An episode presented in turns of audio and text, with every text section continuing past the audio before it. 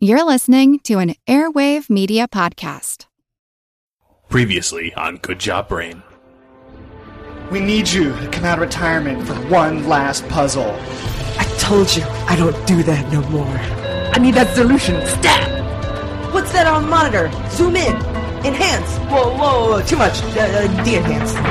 What? What color wire do I cut? Um, the purple one. Uh, actually, purple is not a color. Technically, it's a range of colors. And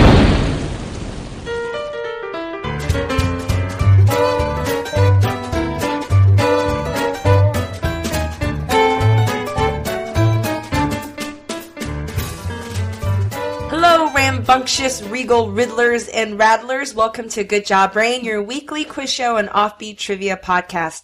This is episode 36, and of course, I'm your humble host, Karen, and we are your gaggle of gangly, giggling googlers. oh, I'm Colin. I'm Dana. and I'm Chris.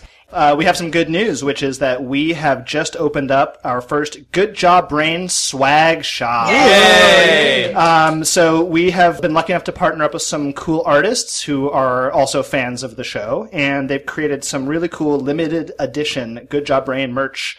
We've got uh, some mugs and some cool T-shirts. There are prints for sale, and you guys should go check it out. It is a limited edition store, so when things are gone, they're gone. So if you want to order your stuff, go Nope. check it out You now. better get a mug. and that is at goodjobbrain.com slash store. There's some really cool T-shirts. Those mugs are going out fast. Yes. Can I have a mug? Yes. Okay. We're all Yeah, can gonna I have get one? a mug. Yeah, we get a free one. Free one. They also On the double. house. Yeah, yeah. The mugs are great, and they're Yeah. also in uh, SF Giants colors. Yes. So if you're a Giants fan, All right. Without further ado, let's jump into our general trivia segment. Pop quiz, hot shot. I have here a random trivial pursuit card, and get your barnyard buzzers ready. Here we go. Blue Wedge geography. What country do you enter if you leave Sweden via the Oresund Bridge? I actually know this one. Yeah, I know. I was like, man, I wish Karen could help us with. I'm about to embarrass myself with my lack of geographical. Go for it. Uh, Denmark. Yes. Oh, God. of course, Karen would yeah. because I lived in Denmark, and yeah, the Mm-hmm. bridge is actually very cool. Hmm. Pink Wedge. Who's the cat who won't cop out when there's danger all about? Oh, oh. of That course. is Top Cat, right? No. Oh. Shaft. Yes. Uh, I was. I, I was going thinking one level beyond. It, I was yeah. thinking of cats too. Yeah, it's like Heathcliff. I don't think that's that was right. Is it normal? Right, Yellow Wedge. Which president was sometimes referred to as the human iceberg for being cold and aloof? And it's multiple Oh. choice, but you buzzed in, so why don't you tell me? Is it Calvin Coolidge? No. Oh. Is That's it, a good play is it another double letter? Is it Woodrow Wilson? No, Hmm. but there is a double letter. Really? Herbert Hoover? have? It is Benjamin Harrison. Huh. Oh, Oh well. I Okay. didn't hear that. All right. Haters gonna hate. I know. Purple Wedge. By what name are the Antoinette Perry Awards for Excellence in Theater better known? The Tonys. Yes, the Tony Awards. I Uh, did not know they were the Antoinette Perrys. Hmm. Interesting. Antoinette Perry, hmm. not Tony Danza. Green Wedge for Science. The heart, lung, and what other organ were involved in the first triple transplant operation in 1986? Heart, lung, and Heart, lung. Hmm. And liver. Correct. Oh, it is okay. liver. And also, wow, that is nuts. Yeah. To have Yeah. all three of your organs replaced at the same time. Mm. Well, you got to fill up that punch card somehow. right. Yeah, You get the fourth organ Yeah. Oh free. yeah, Yeah, no, he got it. it's- Yeah, he got a Well, free He got a big sandwich. Oh, it's not another organ free. no, It's it's, just- it's it to is get a just a hoagie. sandwich, yeah. yeah. Orange Wedge, last question. What arcade game was inspired by a pizza with a slice missing from it? Pac-Man. Yes, it is Pac-Man. Pizza And- Pie Man. Pizza Pie Man. That is sort of true. it's sort of true and not true. In recent years, when they asked the creator of Pac-Man, he's like, "Well, that is what I said, so let's just go ahead and say that that's what it was." That's no fun. And Pac-Man was originally called Puck, Puckman. Puck Man. Yes. Yes. Yep. Very fortunate they changed it to Pack. Yes. Puck Man. P. Yes. Test those pop filters. that that is that urban legend is absolutely true. I mean, they the American uh, company was like, no, no, no, you have to change it because vandals are going to erase part of the P and change it to a different letter. Buckman. Buckman. Yeah, Buckman. Yeah. Yep. Yeah. So today we are gonna talk about something very special to my heart, very special to Chris's heart as well, and Dana, not Colin's. Although that's it's changed in the semi-special last to week. my heart. so we're gonna be talking about Disney. I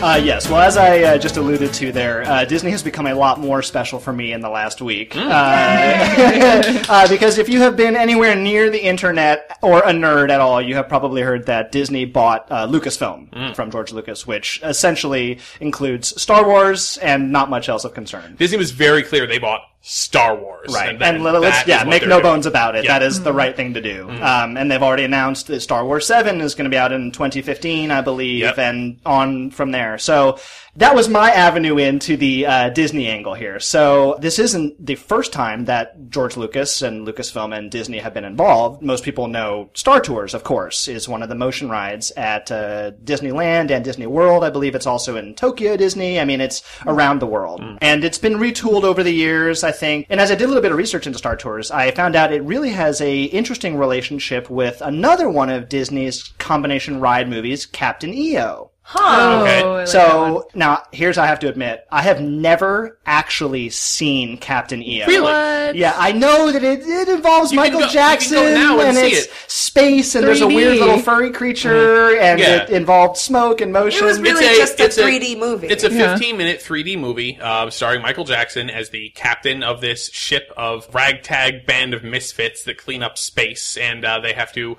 go on a mission and make a delivery to a alien queen. Mm. And it turns out the mm-hmm. delivery is a big old song and dance number, as, you, as you might imagine. And that's that's basically kind of what it is. There's some really cool stuff in there, but mostly it's just sort of like. 3D men are poking spears in your face. Well, I remember that. funny. I And then- don't and- remember the and plot. The theater itself incorporates 4D, what they call now 4D Uh, it was effects. just because it was 3D plus smoke and lasers Yeah. and things Yeah. like Puffs that. of air in your face that Right. come out of the back of the seat in front of you, that kind of thing. So, uh, do you guys know which one opened first, Captain EO or Star Tours? EO? EO did open first, uh, not by much, but mm-hmm. Star Tours was actually in development 1st mm-hmm. So it goes back to the 80s when Michael Eisner came on board Disney, the new chairman of Disney in 1984. One of the first things that he did was he reached out to George Lucas and brought him in, sort of with the idea of, hey, wouldn't you like to maybe help us build some rides or mm-hmm. build some attractions? jam. You know, most likely something that would go in Tomorrowland. And he really, Eisner really wanted Lucas to build something, you know, based on one of the Star Wars properties and sort of had in his mind the idea of a motion ride, something along those lines. And this was a big deal at the time because Star Tours was, it was the first ride at Disneyland that was based on a non-Disney movie. Yeah. So for them to kind of go outside the Disney family, uh, movie specifically and build a ride on it, you know, they really had to be sure this was going to be a hit and Star Wars is a pretty good property to go with. So they were working with George Lucas for a few years. At, at the same time this happened, Jeffrey Katzenberg, now is at DreamWorks, right? that's right. He's the uh, K in DreamWorks SKG. So he was friends with David Geffen, who's the G as well. They knew Michael Jackson, and they were trying to bring Michael Jackson in to do a project at Disneyland. Something, just sort of nebulous. We want you to do something because you're a big name. And again, keep in mind, this is 1984, or 1985 We'll just gotta slap names on yeah, everything. I mean, just at the peak of Michael Jackson's appeal, I would say. Mm-hmm. Michael Jackson was a little bit skittish about doing something like this. He really wanted it to be a success. He didn't want to attach his name to something that was a failure.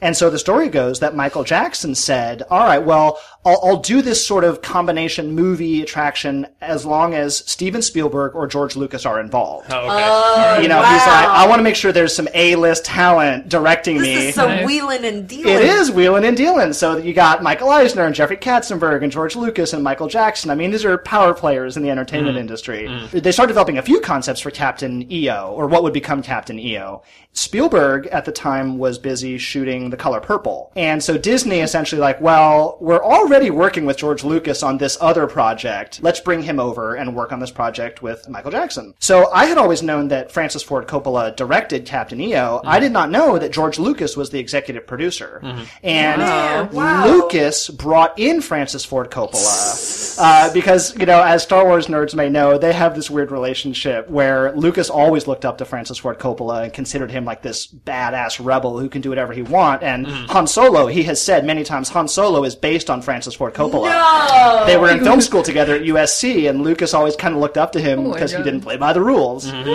Star Tours at this time was running behind schedule, over budget, and there are course. there are yeah because you know George Lucas is a perfectionist, and and there are stories that there was a lot of friction at the park at the time that a lot of the Disney Imagineers and workers really kind of felt like who are these outsiders coming in? You know, this is our show. Why is George Lucas here? They're like, oh, we wanted A-list talent, and they're like, mm. Uh. I thought that's what I was. Oh, well. Uh, it was it was by far the most expensive attraction Oh, ever really? built at Wow, Disneyland. They, they said it cost more than twice as much to build the entire park itself did when they opened the park. Well, I'm sure because it's it's dealing with a business partner outside of the Disney family. Right. And Lucas, of course, had access to ILM and all of his effects people, mm-hmm. and they kind of told him, spend what you want to make it what it is. Wow. Eisner, I guess, wanted to call it Star Rides. And, like, almost right up until the day it opened, he was fixed on Star Rides, Star Rides, Star Rides. But Lucas, I guess, won out in the end and went with Star Tours, uh, which I think is probably a better Well, yeah, name. which makes sense because the whole premise is it's a touring spaceship company, right? Where you Right. Yeah, get to you're see on the you're on commercial aircraft Yeah. traveling Right, right. somewhere. Yeah. And I guess originally the idea was that they would uh, replace it with new content every few years, right, and kind of because update the story. It's a motion simulation ride. Uh, you're in this, um, you know, fake vehicle that's on hydraulics, but you're not going anywhere. You're watching the screen, and it looks like you're moving forward. You feel like you're moving forward, but you're uh, apparently the guts of the ride are actually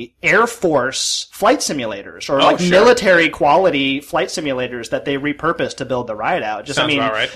you know, yeah. As I say, They've got to use it, you know, many, many, many times a day for you know decades. I'm going to date myself a little bit here because I actually remember what the ride was before it was Star Tours. Do you guys know, as a matter of trivia, what, the ride was? So, as Disney often does, they'll repurpose, you know, the Oh, guts of, course, one yeah. attraction and turn it into another attraction. Oh, It was another motion ride. Mm, not Mission to Mars. Mr. Toad's Wild Ride. No.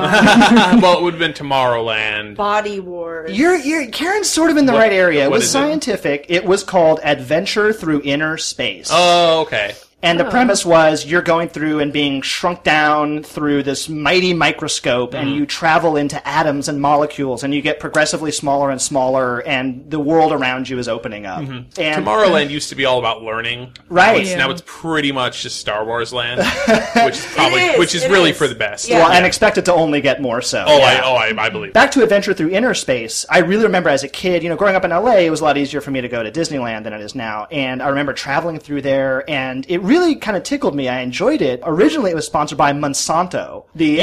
agriculture business. It was Tomorrowland was very late and very over budget, and uh, when they opened Disneyland, they did not have everything in there that they wanted to have, and it actually ended up being very corporate sponsored, and it was like they would have companies come in and set up like the house of the future and Yeah. that kind of stuff, and they'd mm-hmm. show off their like cutting edge products. Yep. So you would travel through the Monsanto Mighty Microscope, and Yeah. one of the distinctions of the Adventure Through Inner Space was it was the first Omnimover ride. And if Oh, you were a yeah. big Disney Parks fan, the Omnimover is that you get in a little car and it moves you around and turns you. And the Haunted Mansion is a great Yeah. example of one. So this was the first one Right. that had that technology. It moves you on a track, but it can also spin you. and you exactly, and they can too. put your attention wherever they want it. Yeah. So, to tie this all together, Adventure Through Inner Space closed in 1985. There is an Easter egg in Star Tours paying homage to Adventure Through Inner Space. So, at the start of the Star Tours video or ride, uh, you go into a maintenance bay. And if you look at the very bottom of the maintenance bay, you can see the mighty microscope is in there. That's great.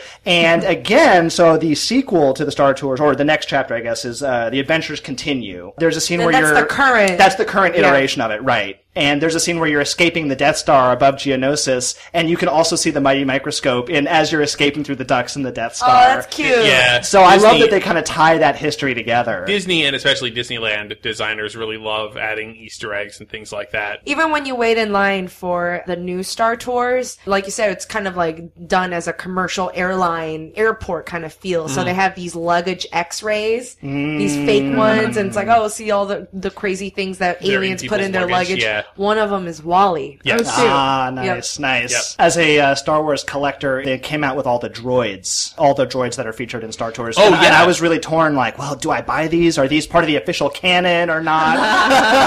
like, where do So I you- draw the you line? did, right? Well, yeah. So I did, and so of course now all everything Star Wars is fully Disney licensed and Disney owned, Mm-hmm. and so it's kind of come back into the fold now. And as I say, you know, they they have been very They clear. gotcha. They've been very clear that they're going to be aggressive with expanding into Star Wars IP. Yeah. Yep. Well, so Star Wars is the new Disney, so let's take it back. Let's take it way, way, way, way, way back to the earliest, earliest origins of Disney. Some good trivia here. This, this is the sort of stuff that may actually come up on your pub trivia and other such things.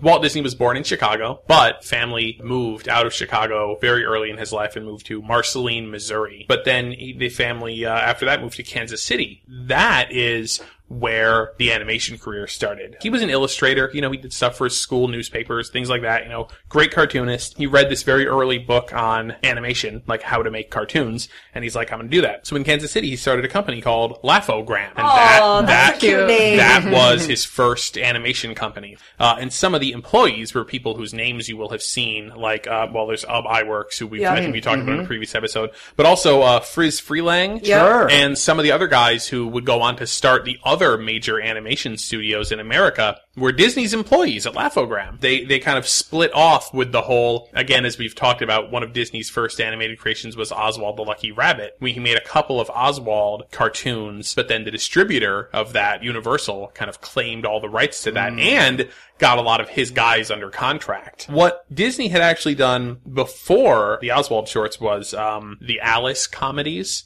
which Huh. were basically Never heard of them. they were combinations of real life film and animation. So it was about a girl named Alice. The first one was called Alice's Wonderland. You know, it was sort of loosely mm-hmm. based on Alice in Wonderland. And they were single reel subjects. So like when you went to the movies, we've probably been over this on this show before. We didn't just go and watch a movie and then leave. You know, Right, you'd go right, in, you'd right. be in the theater for like three hours.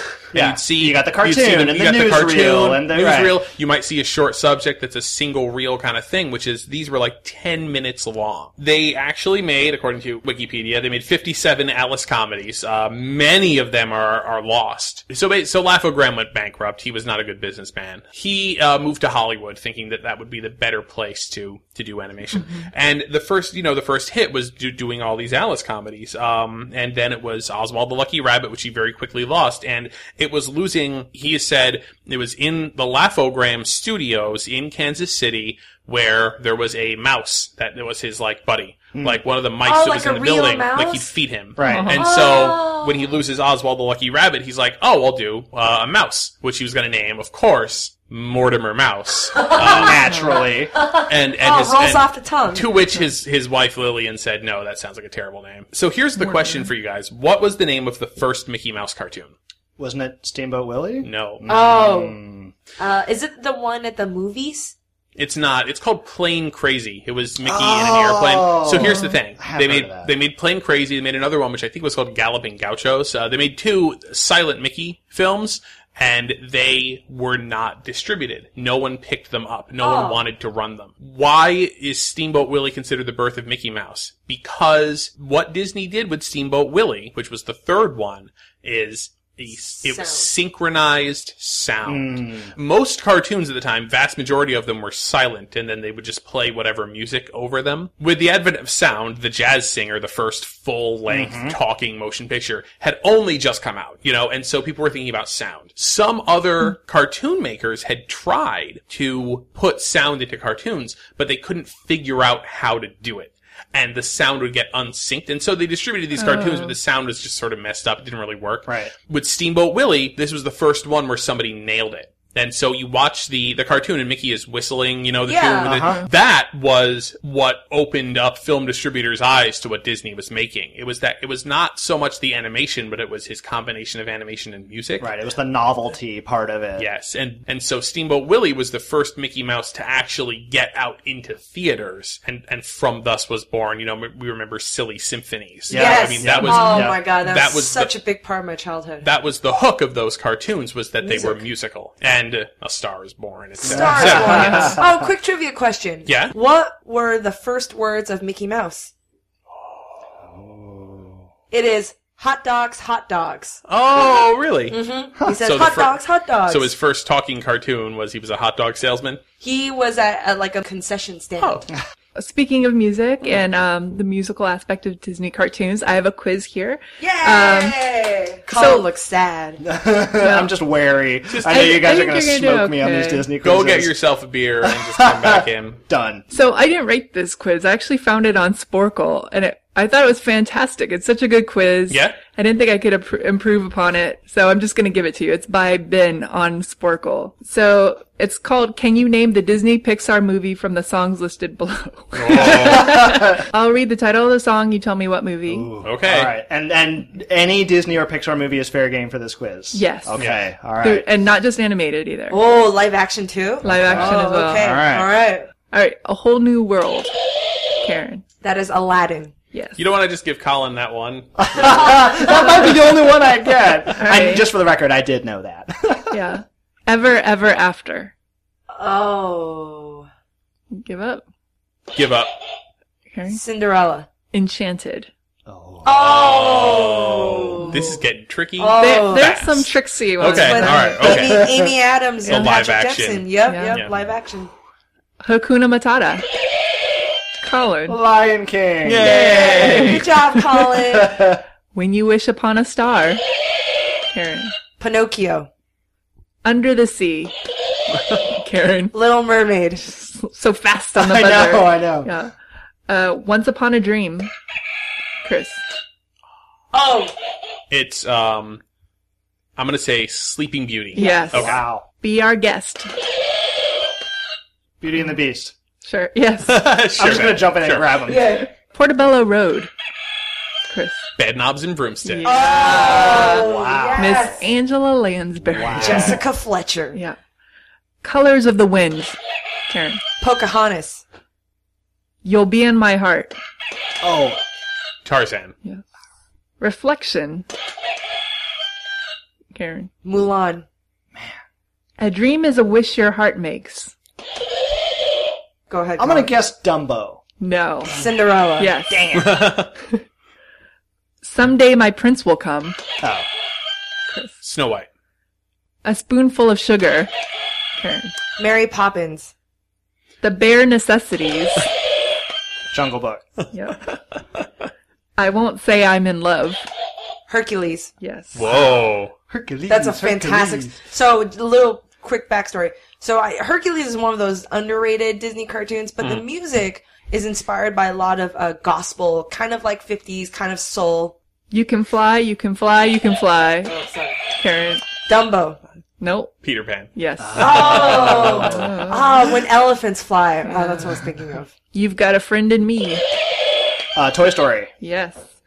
God help the outcasts. The Hunchback of Notre Dame. Yes. Why should I worry? Why should I worry? Is Oliver and Company. Yeah. Yes! Oh, man. On my way. Oh my God! You've saved my marriage. Um, it's, it, it, it, wait, is it? Um, oh no, no, no, no, no. Sorry, I'm thinking of uh, Oh, sorry. Princess and the Frog is almost there. Yeah. this is something different. It's Brother Bear. I don't like talking animals. Let's get together. The Parent Trap. Yeah. Get together. Yeah, yeah, yeah. Best of friends. Karen. They're having a Fox down. and the Hound. Yeah. No. Wow. If I didn't have you. Oh, uh, uh, uh, that's another Pixar one. Is that Toy Story 2? Oh, no. Oh, what? I think you're I thinking know of it that is- Sarah It is a McLachlan Pixar song. one. I It know is it's a Pixar, Pixar. I one. know Oh. it's Pixar. I can hear Randy Is it Newman Monsters singing it. Inc? Yes. Oh, that's Okay. right. That's it's right. The, it's the John Goodman. Uh, That's song. Yeah, right. all right. Breaking Free. Breaking Free. High School Musical. Oh, good lord. I actually know. Oh god. I actually Karen can't decide if she's more embarrassed to get Oh that one or my miss that one. thought about it. Zippity doodah. Song of the South. Song Yes. of the South. Candle on the Water. Old school. the Is it, it's old school? It's pretty old. Pete's Dragon. Oh wow. Oh, I saw that movie. I love when you that. say so that, many I can kind of times. remember it, but it's like, oh man. I when- definitely yeah, I loved that one as a kid. All right. Yeah. Baby Mine. Oh, That is Dumbo. Yes. that makes me That cry. is so Yeah. sad. You and every other human being. All right. Little Patch of Heaven. We're going out on a very obscure one. what? Angels in the outfield. Nope. Oh, that would have been awesome. That would have been awesome. Home on the Range. Oh. Nice quiz, Ben. Man, Yeah, thank Ben you, from Sporcle. Ben. That's a I good am quiz. Amazed at your guys' knowledge of the songs. That's incredible. I, I am amazed too. Well, okay, so growing up, part of learning English for me was I would watch Disney song sing-alongs where they would have the clips, like the song numbers from the movies, and they have lyrics at the bottom with the little Uh, like bouncing the follow Mickey the bouncing head. dot. Yeah, so that's one of the reasons why I know a lot about this because that's like how I kind of learned English in a way. Awesome quiz. And we're going to take a quick break for a message from our sponsor. Another day is here, and you're ready for it. What to wear? Check. Breakfast, lunch, and dinner? Check. Planning for what's next and how to save for it? That's where Bank of America can help. For your financial to-dos, Bank of America has experts ready to help get you closer to your goals. Get started at one of our local financial centers or 24-7 in our mobile banking app. Find a location near you at bankofamerica.com slash talk to us. What would you like the power to do? Mobile banking requires downloading the app and is only available for select devices. Message and data rates may apply. Bank of America and a member FDIC. When you need mealtime inspiration, it's worth shopping Kroger, where you'll find over 30,000 mouthwatering choices that excite your inner foodie. And no matter what tasty choice you make, you'll enjoy our everyday low prices, plus extra ways to save, like digital coupons worth over $600 each week. You can also save up to $1 off per gallon at the pump with fuel points. More savings and more inspiring flavors make shopping Kroger worth it every time. Kroger, fresh for everyone. Fuel restrictions apply. And we're back. Welcome to Good Job Brain. So actually, and coincidentally, I'm heading out to Orlando uh, for Disney World this week. Is it a coincidence, days. Karen? It is. so especially for me with something like Disney, I just love all the movies and the shows and the music and, and the parks.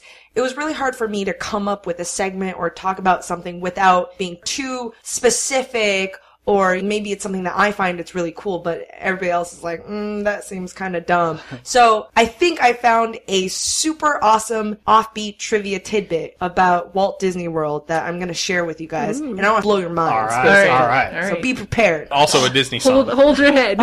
So a little bit of intel on the Walt Disney World in Orlando. I've mentioned this before. I've talked about the Epcot Center. Disney World is really the equivalent of say like five Disneylands. It's really a resort and they're separate theme parks. So there's Epcot, which is the educational park. There's Magic Kingdom, which really is kind of the, the Disneyland of Disney World with the characters and such. There's also the Disney Hollywood Studios, and there's also a zoo animal park called Animal Kingdom. So Animal Kingdom was open in 1998. I believe that's probably the most recent park. But before Animal Kingdom was built, Disney World had another zoo-ish wildlife attraction called Discovery Island. And it really literally is hmm. an island in one of the, the large lakes over there in, in Orlando. So obviously the, with the addition of Animal Kingdom, a bigger, flashier park basically rendered the dinky little Discovery Island obsolete. So what they did was, so they transferred all the animals to the new, shiny Animal Kingdom park and closed down Discovery Island in 1999. So, do you guys know Myst? As in the video game. Yes. One of the most popular franchise uh, back in the day. Gorgeous, scenic, adventure, exploratory uh, type of computer games. Yeah, and so great puzzles. yeah, very, very popular. So after Discovery Island closed, Disney c- was considering teaming up with the makers of Myst mm. to create and use that island space, theme it to become a Myst theme park. Wow. Like a Interesting. Myst Island. And and really it's to create like a cutting edge kind of interactive scavenger honey hmm. exploratory real life experience like what you do in the game but in real life. Hmm. And they were going to call it Myst Island. Hmm. So guests to the island would explore locations and find artifacts and it's non-linear and you would just unravel this mystery. And it sounds really cool. And one of the reasons why they were thinking about this is because it was an affordable way to kind of field test new ways for people to enjoy the park mm-hmm. other Yeah. than lining up for a ride. Mm-hmm. And that was really kind of one of the big problems. You'd wait in line for like three hours just to be on a three minute ride. And a mm-hmm. lot of people were kind of getting disgruntled and, and, you know, especially with big families, they thought maybe, hey, this is a new way to kind of break up that monotony. Of course, the development of this attraction never got beyond the concept stage. I mean, on paper, it sounds really interesting and really cool, but in reality, it's a small space and then they would have to do all this crazy construction. It's an island, you know, it would just Yeah. be a logistical nightmare, mm-hmm. right? To move, Yeah. to either grow the island or shrink the island and, And if you wanted it to the be like an interactive, non-linear experience, like you'd kind of have to limit the amount of people there at a time, which means you'd be constantly shuttling Yeah. groups back and forth. So that never happened. But Discovery Island is still there in Disney World. And even though it's defunct, Disney didn't demolish or get rid of the island. It's just still standing there. Mm-hmm. They left it there abandoned and kind of just let nature takes its course. Mm-hmm. I don't know if you guys ever watched the show. I think it's on the History Channel. It's called Jurassic Park, because I know what happens. it's called Life After Humans. Oh yeah, I love that. And it's like what happens when there's no human oh, involvement okay. In yeah. an area. And it's kind of like that. Discovery Island has just been overgrown with Florida wildlife. Wow. I have seen um, on the internet. Uh, I've seen some pictures of this, and I don't know if the guy was authorized to get on there or if he snuck on there. Actually, you're you're right. So this guy, I have his name. It's Shane Perez. Ah. He's one of those urban explorers where a lot of people trespass or, or break into like old abandoned factories and they take Yeah, yeah, pictures and kind of like it's like life after humans, like what happens when all these things deteriorate and and when nature comes and kind of ravages. Um, Yeah, and they're creepy and beautiful at the same time. It is very eerie because it's just totally abandoned. So this guy, Shane, he did so much research trying to get to Discovery Island. But you know, one of the things he did was he got a haircut. He would dress up to code and pretend he's a Disney employee at a park and then would pack all his, like a change of clothes and all his camera equipment and like waterproof things. And so he eventually swam to the island with all of his stuff and he just explored it and it's really fascinating the things that he found because it's not only you know that you have relics of whatever was there and Yeah, just yeah, nature yeah. overgrowing they also found weird things like snakes in jars and in coke bottles. Like maybe people were squatting or crazy science experiments. We don't know. And they're also like there were vultures on discovery island. Obviously shane perez because of this got mainstream media attention and eventually disney did give him a slap on the wrist and I, I think he's forever banned Right. from any of the Disney blacklisted from every Disney property. Exactly. So we don't know. I mean, maybe Disney is keeping it for something. I guess it'd be really hard to just take out an island, so they kind of just leave it there. But maybe in the future they'll make it into some other thing. Dude, those snakes in jars, that was Myst Island. He stumbled on Myst Island. He should have kept following the clues. So, Karen, you were talking about uh, waiting in line. What a big part of the experience that is, for better or for worse. That sometimes The these- worst. the lines are really, really long. Sometimes one of the But deceptively short. deceptively short and not by coincidence. The feelings that you experience when you're waiting in line for a Disney attraction have been so carefully considered. It is amazing. In Walt Disney World, a couple years ago, they opened the Winnie the Pooh attraction. Yeah. And one of the things about this attraction that that sort of in the theme park world was a big deal was this was their next generation of queue, their next generation of waiting in line. Meaning that what you're doing while you're waiting in line for the ride, they take as seriously as the ride itself. Oh They yeah, design an sure. experience And for you. you know, I mean, we we almost take it for granted now, thinking about. Well, of course, it makes sense, but you know, go back a few years, and this was a novel idea that Walt Disney uh, properties, Disney World and Disneyland, really kind of pushed forward. The idea of managing the queue. So specifically, Disney has what are called secret switchbacks and hidden switchbacks in the parlance of Disney park goers. You know what that means? You know, if you were like a, a hiker or a mountain biker, you know, a switchback is like a cut back and forth across a mountain kind of thing. And if you're like waiting in line at a carnival, you'll have the back and forth, back and forth waiting until you get there. A yeah. zigzag, right? A switchback.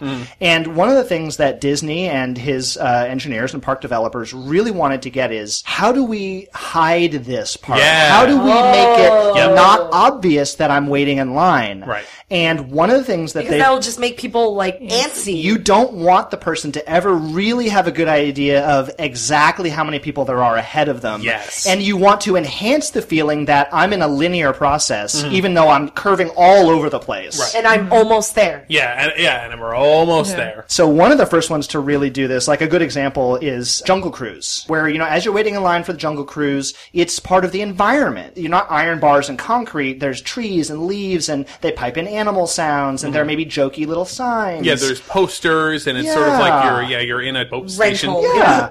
Uh, Pirates of the? Caribbean, particularly the Disney Yeah. World, is another great example of this. That, uh, you know, if you were to look at the floor plan of the line, it snakes around the scenery, behind walls, in and out of pieces that are parts of the ride, so that wherever you are in line, you can't really see the end or the beginning, but you feel like you're moving through. And this was something really, really carefully considered. The um, this is not Disney, but the as Karen and I can both attest, the Harry Potter uh, Oh, section man. of Universal Orlando. The the line for that, they actually people will stand in line for the big ride and then not go on the ride Yep. because the line weaves you through all of the different sections of Hogwarts Castle, and it is fascinating. Yeah. like you will be in line for three hours and love it. it's moved past just a painted background. I mean, you know, the earliest examples of these were just, oh, they kind of paint, you know, whatever the theme was on the walls. Yep. But no, you're right. People all agree that the, the fullest uh, realization of this idea is the Harry Potter and Forbidden Journey line. Absolutely. Coming back to the Pooh ride, Pooh and Friends. Uh, it always comes back to Pooh on Good Job Brain. it's considered the sort of the third generation of queue. The- so the first all right. generation would be sort of lightly themed, atmospheric.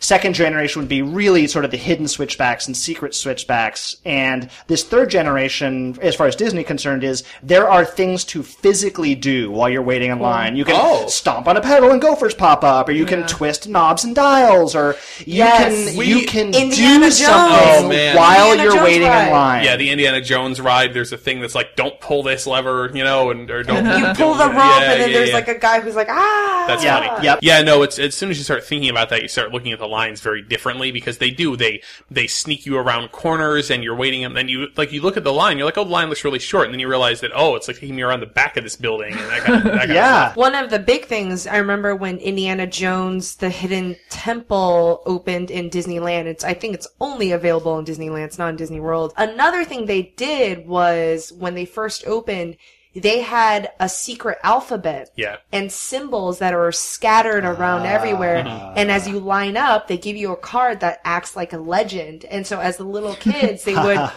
it- that line was probably like three plus hours, and but the little kids would try to solve the different uh, Yeah. puzzles great. and That's such. great. That's great. Yeah. So I uh, just to give some credit, I'm drawing heavily here from some of these bits from a blog called Passport to Dreams, Old and New, which you over at Disney Nut check it out. So to bring it back to Disney animation, uh, here's here's an interesting piece of trivia about Walt Disney.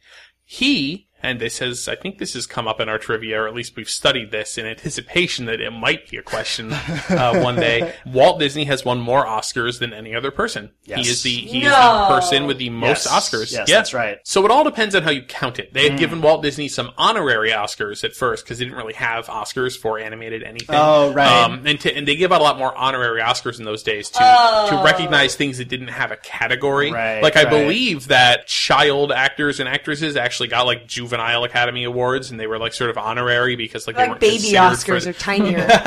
so, Happy Meal Oscars. Um, and so Disney won 22 competitive Oscars, which is more than anyone. And he, and he won, he won even more if you count honorary ones. Right. But it all kind of depends on how you count it. And if you count it a certain way, he's the only person to ever win eight Oscars at the exact same time. wow. Um, here is a quote, a really fantastic quote that I found attributed to Louis B. Mayer of Metro Goldwyn Mayer or MGM, circa 1936. Who'd pay to see a? Dr- I'm going to do it in a, I'm gonna do it in a movie executive In voice. blustery movie executive voice. Who'd pay to see a drawing of a fairy princess when they can watch Joan Crawford's boobs for the same price at the box office? Yikes. wow. He was, of course, referring to the movie known as Disney's Folly, Snow White and the Seven Dwarfs. Um, by the end of the 30s, Disney was just riding high on the success of Mickey Mouse, and he decided to risk it all on a crazy idea, which is, you know, nobody had made a, feature. feature-length animated movie. He's like, you know what? It cost me $20. 20 Cost me about twenty-five thousand dollars to make uh, Oh my a single. God. You gotta, hey, those things were you got to sit there and draw frames of animation. But just It cost about 25,000. 25 25,000. 25,000 to make one Mickey Mouse cartoon. And they would make their Oh. money back in spades. He figured, well, Mickey Mouse cartoon movie, let's just let's do some back of the envelope math and say that it's going to cost me about $250,000 uh, to make a feature length animated film. Yeah, it ended up costing him about $1.5 million Oh my uh, in, in 1937 oh money. my god. Um, in 2011 dollars, that is 23 million dollars Holy uh, to make Snow White. Adjusted for inflation, as of today, Snow White and the Seven Dwarfs is the 10th biggest money-making film ever, according to Box Office Mojo. It has made tons upon tons upon tons of money because it's been re-released into theaters over and over and over again, just box office. Um, and oh, not even DVD or The VHS. licensing. no, Oh, just licensing. Just box just office. box office. It is the tenth highest grossing film. Again, adjusted for inflation. The top five, just you know, for the record, Gone with the Wind, Right. Star Wars, Yep. The Sound of Music, Hmm. E.T., and Titanic. Yeah. And so number 11 actually is 101 Dalmatians. So 101 Dalmatians and Snow White at the time made stupid, stupid, stupid money. Right. Disney developed his famous multi-plane camera for this movie. People had worked with things kind of like this before. Disney built the mother of all multi-plane cameras. Imagine a, a, a film camera positioned on a really, really tall, like bookshelf scaffolding kind of thing, and the camera's pointing down. And every shelf of the bookshelf is mm. a layer. transparent cel animation. And uh, they're all physically separated from each other. And then there's gears and, you know, pulleys and machinery mm-hmm, basically that, you mm-hmm. know, you press a button and things, everything starts moving, but at different rates of Yeah. The speed. parallax. Parallax. The parallax effect. That's how this is being done. It's being done with a camera shooting down through many cels. Wow. And this was one of the honorary Academy Awards uh, that Disney won. They they gave him a full size Oscar statuette, surrounded by seven tiny Oscar statuettes. I've seen a photo of that. That's great. Hey, Matt. Did you know that wombats poop cubes? Nope, never heard that before. Did you know the unicorn is the national animal of Scotland, Ken? I didn't know, nor do I care. Neil, did you know that Liechtenstein is the only doubly landlocked country in Europe? Jeff, isn't that an American pop artist? Well, actually, it's both. If you want to learn things like that and more, join us each week on Triviality, a pub trivia style game show podcast where a lack of seriousness meets a little bit of knowledge. Listen in each week to answer general knowledge trivia alongside exciting guests from around the world. And we're here too. Join us every Tuesday for new hour long episodes of Triviality, plus tons of extra theme content on everything from The Office and Lord of the Rings to science and geography. And sometimes we even do sports. Find us on all your preferred podcast apps and take part in the fun of playing bar trivia without the need to wear pants. Real mature, Jeff. Forget it, Neil. It's Triviality. Time for our final quiz segment, and I haven't done one in a while, so I'm gonna do a music trivia quiz, but it's not gonna be a music round. What I'm going to do is describe to you what famous iconic album art looks like, Oh. and you ah. have to tell me what artist. I love it. The artist meaning the recording artist, not the artist who made the album cover. Yes, okay, the okay, recording okay. artist. Hopefully, I have a good range in here from from old to new, different genres of music. So let's see how this goes. So buzz in as soon as you think you know it. Okay, all right. Number one, a graphic print of a banana. That is uh, the Velvet Underground and Nico. Yes, and it's actually by Andy Warhol Correct. who did the art. And also, I didn't know this, but in the first production release of the vinyl or of the album covers, the banana is actually a sticker Yep. that you can peel off. Oh. And what's underneath it Naked woman. is a banana, but it's Purple. like- but it's purple and pink. Oh. Yeah, That's like Those a, are the originals are quite collectible, Oh, as I you bet. can imagine. Yeah. Yeah. the pink Yep. banana. unpeeled. unpeeled banana cover. All right, number two. This cover features the tail of a Boeing 727. Wow, I haven't uh, even gotten into the description. What is it? Uh, you were probably going to say what the tail number was. Uh, that sounds like "License to Ill" by the Beastie Boys. Yes. Uh, the tail number, I think, is like if you hold it up to a mirror, it says "Eat me." Yes. Oh, really? it is 3MTA3. when you hold to a mirror, it says "Eat Me." Of course, it also says Beastie Boys and a Def Jam logo on Right, the, right. like stickers on, on the on the tail of the plane. This cover features a subversive illustration of a man shaving and scraping his face with a rodent attached to an ele- Uh, "Weasels Ripped My Flesh" by Frank Zappa. Yes. Oh, yeah. Wow, you are. This is my Disney quiz. This is. Here's another one. Naked baby underwater reaching. Dana. It's Nirvana. Yeah. Um, So naked baby underwater reaching for a one dollar bill attached to a fishing string. yes. All right, next one. A cherub behind two packs of cigarettes. That's uh, Van Halen. Uh, is it 1984? Correct. Cherub behind two packs of cigarettes stacked on a table. Arm holding a grenade shaped like a heart. Uh, that's Green Day. Yeah. Is that uh, uh, American Idiot? Correct. No Fleetwood Mac, Chris. I'm sorry. I was gonna say, why, why aren't you asking any of the albums that I know? Um, Mick Fleetwood and Stevie Nicks holding a crystal ball. Oh, Fleetwood Mac's rumors. Cowboy sitting on a fence post. John Denver's back home again. Like, if you, maybe if you'd asked some of those, I would get these questions. Black background with white topographic lines from the Cambridge Encyclopedia of Astronomy. Oh, is that uh, uh, New Order or Joy Division? I gotta pick. Uh, Joy Division. It is Joy Division, Unknown Pleasures, and this is pretty famous and been parodied a lot, which is uh, it's the, the scientific visual representation of the first pulsar, which is a pulsating star. Alright, next one. This cover shows a man's behind in blue jeans with a red cap stuffed in the back pocket, Colin again. oh. That's uh, Bruce Springsteen's "Born in the USA." Yeah. Correct. Alright, next one. The band members are in a lineup against a pure single blue background. Oh, this is a Colin quiz. Is that uh, Weezer? Yes. It's commonly called the Blue Album. Okay, the last one. this is, this is I really love this quiz. Yeah. In case you couldn't tell.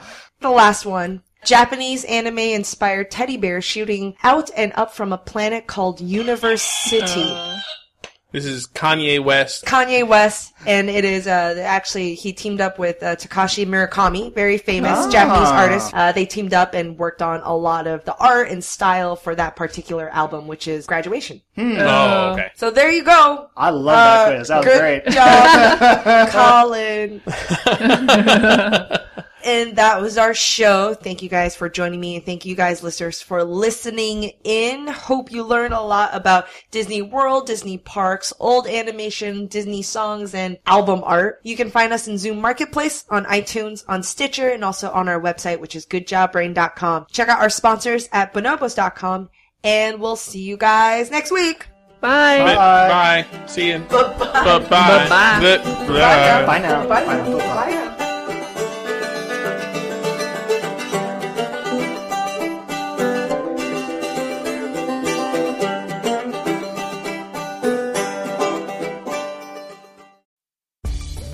Spend less time staying in the know about all things gaming and more time actually watching and playing what you want with the IGN Daily Update podcast. All you need is a few minutes to hear the latest from IGN on the world of video games, movies, and television with news, previews, and reviews. So listen and subscribe to the IGN Daily Update wherever you get your podcasts. That's the IGN Daily Update wherever you get your podcasts.